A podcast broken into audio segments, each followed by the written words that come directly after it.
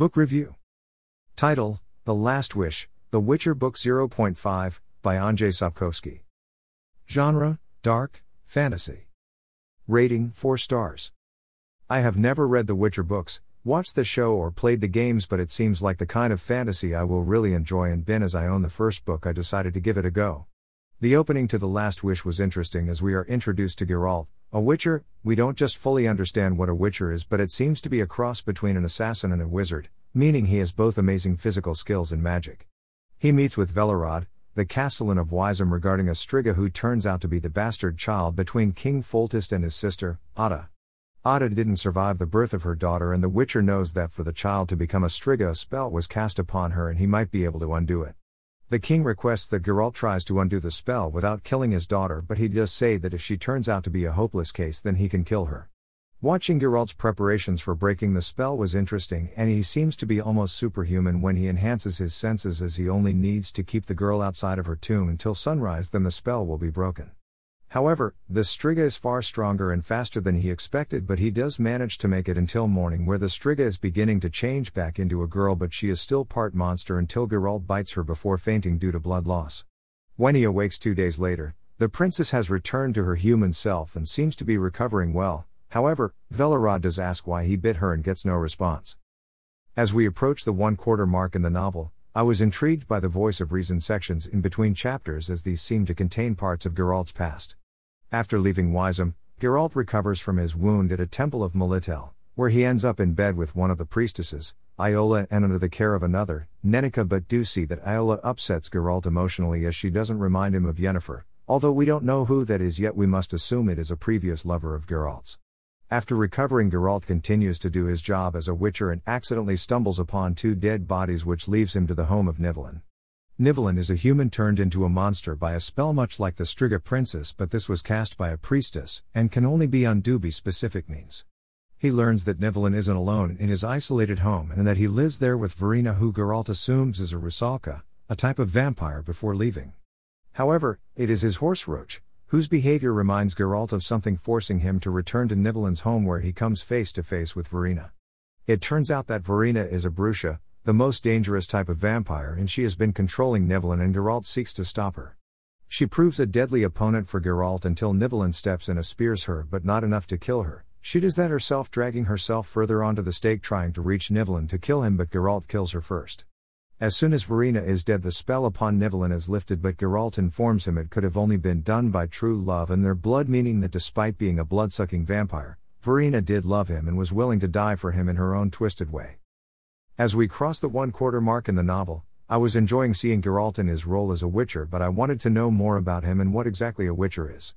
After leaving the temple, Geralt ends up in a town where he meets with an old friend, Caldemeyn after slaying a Kikimora, and he is offered their spare room to stay in before he heads on his journey, and Geralt gladly accepts but is wary of Caldemeyn's wife, Libushe after his last visit. After realizing there is no reward for the Kikimora, Espadon leads him to the home of a wizard, Master Irion who Geralt knows as Stregobor. Stregobor is in trouble as it turns out and wants Geralt's help but knowing the kind of man Stregobor is and knowing he can't trust what he is saying to be truth Geralt refuses. As he tells his story we learn Stregobor once stayed in Nehelenia and after some incident with the Curse of the Black Sun in which hundreds of young girls were killed he allied himself with the queen, Aridea to kill her stepdaughter, Renfri who they suspected was a mutant. Creyden was ruled by King Fredefalk who wanted nothing done about the girl but Aridea sent Renfri off into the wood with a thug who was going to kill her but she manages to escape and has been hunting Stregobor down ever since. As Geralt doesn't believe in the curse or that the girls are mutants but he can't deny the abilities that Renfri seems to have and so goes to meet her for himself. Renfri it appears can control people through her words and does have some gift of clairvoyance which makes it hard for Geralt to get a read on her but she claims that Stregobor is going to die the following day. As we approach the halfway mark in the novel, it seems like a lot of these stories are being told by Geralt about his past to Iola, but this might not be the case. I believe this is the case because Geralt tells Iola about growing up in Kaer Morhen and being raised by Vesemir not knowing his real parents and the experiments performed on him to make him a witcher. However, we quickly transition to him meeting with Haxo and Cintra. He is being taken to the engagement party of Princess Pavetta, daughter of Queen Calanthe about a job he is going to be given. Geralt knows this isn't a normal job as he is asked to change clothes and deprived of his weapons before the feast is to begin. Geralt keeps an eye on several people attending the feast, including Drogodar, Coodcoodak, Eist, and Mousesack. Mousesack is an interesting character as he seems to have some magic and communicates with Geralt silently throughout the feast, although we don't know what they are saying. The queen explains to Geralt that her daughter needs to marry an islander, the one in attendance is Eist's nephew, and the others need to be taken care of. Geralt explains that she has confused his job with that of an assassin, but during the coded conversation that takes place, he ends up agreeing. However, the feast is interrupted by Urcheon exclaiming that Princess Pavetta was promised to him 15 years before by King Roegner after Urcheon rescued him. The queen refuses to fulfill this promise, but many in attendance, including Coodcoodak, believes that she should honor it as similar promises have been made and fulfilled in the past, and those marriages prospered, but those that weren't honored ended in disaster. And Geralt knows that this is building to something, but he can't quite figure out what yet, but he knows there is magic involved. As we cross the halfway mark in the novel, it finally becomes clear that the voice of reason chapters are begin told in the present and everything else is flashbacks as we are introduced to Dandelion in the present as he visits Geralt at the temple and they discuss how they came to know each and become friends, then we go straight into a flashback of that moment. It turns out the world has been changing for a long time, making the need for witchers more and more obsolete, and this is something that Geralt has struggled to come to terms with as he was raised for the purpose of being a witcher and nothing else. While he is traveling in search of jobs and finding none, he is taken aside by Nedley, who introduces him to Dhun, and they explain that they are having a problem with the Diavel or Devil. Geralt and Dandelion go in search of the Diavel and find that people have been making offerings to it, which is why it has stuck around and caused such a nuisance of itself. However, when Geralt demands answers from Dhun and Nedley, he is introduced to an elderly woman and her trainee, Leal, who are the only ones that know the ancient book, which contains knowledge on all the known creatures and how to deal with them. However, Geralt senses that there is something off about Leal and tries to get her to explain things to him but is forcefully advised by Dhun and Nedley not to engage her in conversation which only makes Geralt more curious. I was told these books had a lot of humor in them and it hasn't really be apparent until now but the way Dandelion talks back to the Diavel only to be pelted with iron balls was hilarious and made me laugh out loud. I really like the fact that Geralt and Dandelion are complete opposites and yet seem to be very good friends because in some ways they are quite similar and every interaction they have together is funny, especially when Geralt is trying to get Dandelion to shut up. As we approach the three quarters mark in the novel, we continue to follow Geralt and Dandelion on their early adventure as they realize the Diavel is a Sylvan named Torque and he has been working the elves that were banished into the mountains by man to help them survive. On of these elves, Galar orders that Geralt and Dandelion are tied up as they don't want to leave any witnesses as it might endanger the community they have built in the mountains, but Torque tries to stop them from killing the Witcher and his friend. Another elf arrives, one of a higher ranking named Filavandrel, who explains to Geralt why they can't leave them alive despite Geralt trying to explain that he isn't human and he has integrated the best he can in order to survive. It isn't a great way of living, but he survives, but the pride the elves have is immense and they can't be reasoned with.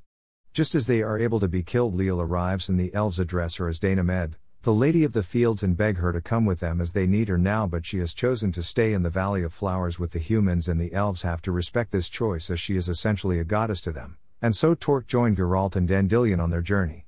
However, we are snapped back the present where Nenneke points out that, like the elves and plants that can no longer survive in the changing world, Geralt is sick too and seems to be becoming more and more human, but he won't let Nenneke or Iola do anything about it. We also gather here that his relationship with Yennefer has soured because she wants children but can't due to being a sorceress, and while there are exceptions to this, she isn't one of them. Despite his urging, Nenneke won't pass along the jewels to help fund the procedure that Yennefer wants because she knows it would be a wasted effort and it would only worsen the relationship between them. Nenneke does ask Geralt how he came to meet Yennefer, and we are launched into another flashback. In this one, Geralt and Dandelion were fishing the absence of food, and while trying to catch a fish, Dandelion hauls up what he believes is a jinn's jar, but when it opens, a monster emerges. While Geralt is able to exorcise the creature, something has been done to Dandelion, making him vomit blood. At the gates to the nearest town, he is told he won't be permitted until dawn, so he wait with some elves, Chireadan and Airgil and a half-human, Vratimir. They inform him sorcerers are hard to come by in this town, but a sorceress is staying at the home of Beau Berrant who might be able to help him, and this sorceress is Yennefer. As we cross into the final section of the novel, we see how Geralt and Yennefer met and how they came to be a couple, but it doesn't explain why their relationship has soured so badly or what his wish was. However, what we do know if in the present he is leaving Nenneke's temple only to be stopped by the Order of White Rose, a group of knights and one in particular, Tai felt insulted by Geralt's behavior and has challenged him to a duel, but this duel has conditions where Geralt won't be able to win. The duel is being overseen by Dennis Cranmer to make sure the rules are followed, and essentially, Geralt can't refuse or he died, and if he injures Ty, he dies. Geralt finds a way around this as he causes Tyone's sword to slash his face, and Dennis upholds this as following the rules, allowing Geralt to go free. As he stops to say goodbye to Iola and Nenneke, Iola has vision of death, presumably Geralt's, and Nenneke tries to prevent him from leaving, but he feels he has to, and so he does. Overall, the Last Wish was essentially a collection of short stories about Geralt's past tied together with him preparing for something in present. I will definitely be continuing with this series and I highly recommend the audiobook although I was a little disappointed that the book seemed to lack the smutty moments everyone constantly talks about in the games and show but there is always a chance that might appear in one of the later books. Buy it here. Paperback slash hardcover, amazon.co.uk amazon.com. Kindle edition, amazon.co.uk amazon.com.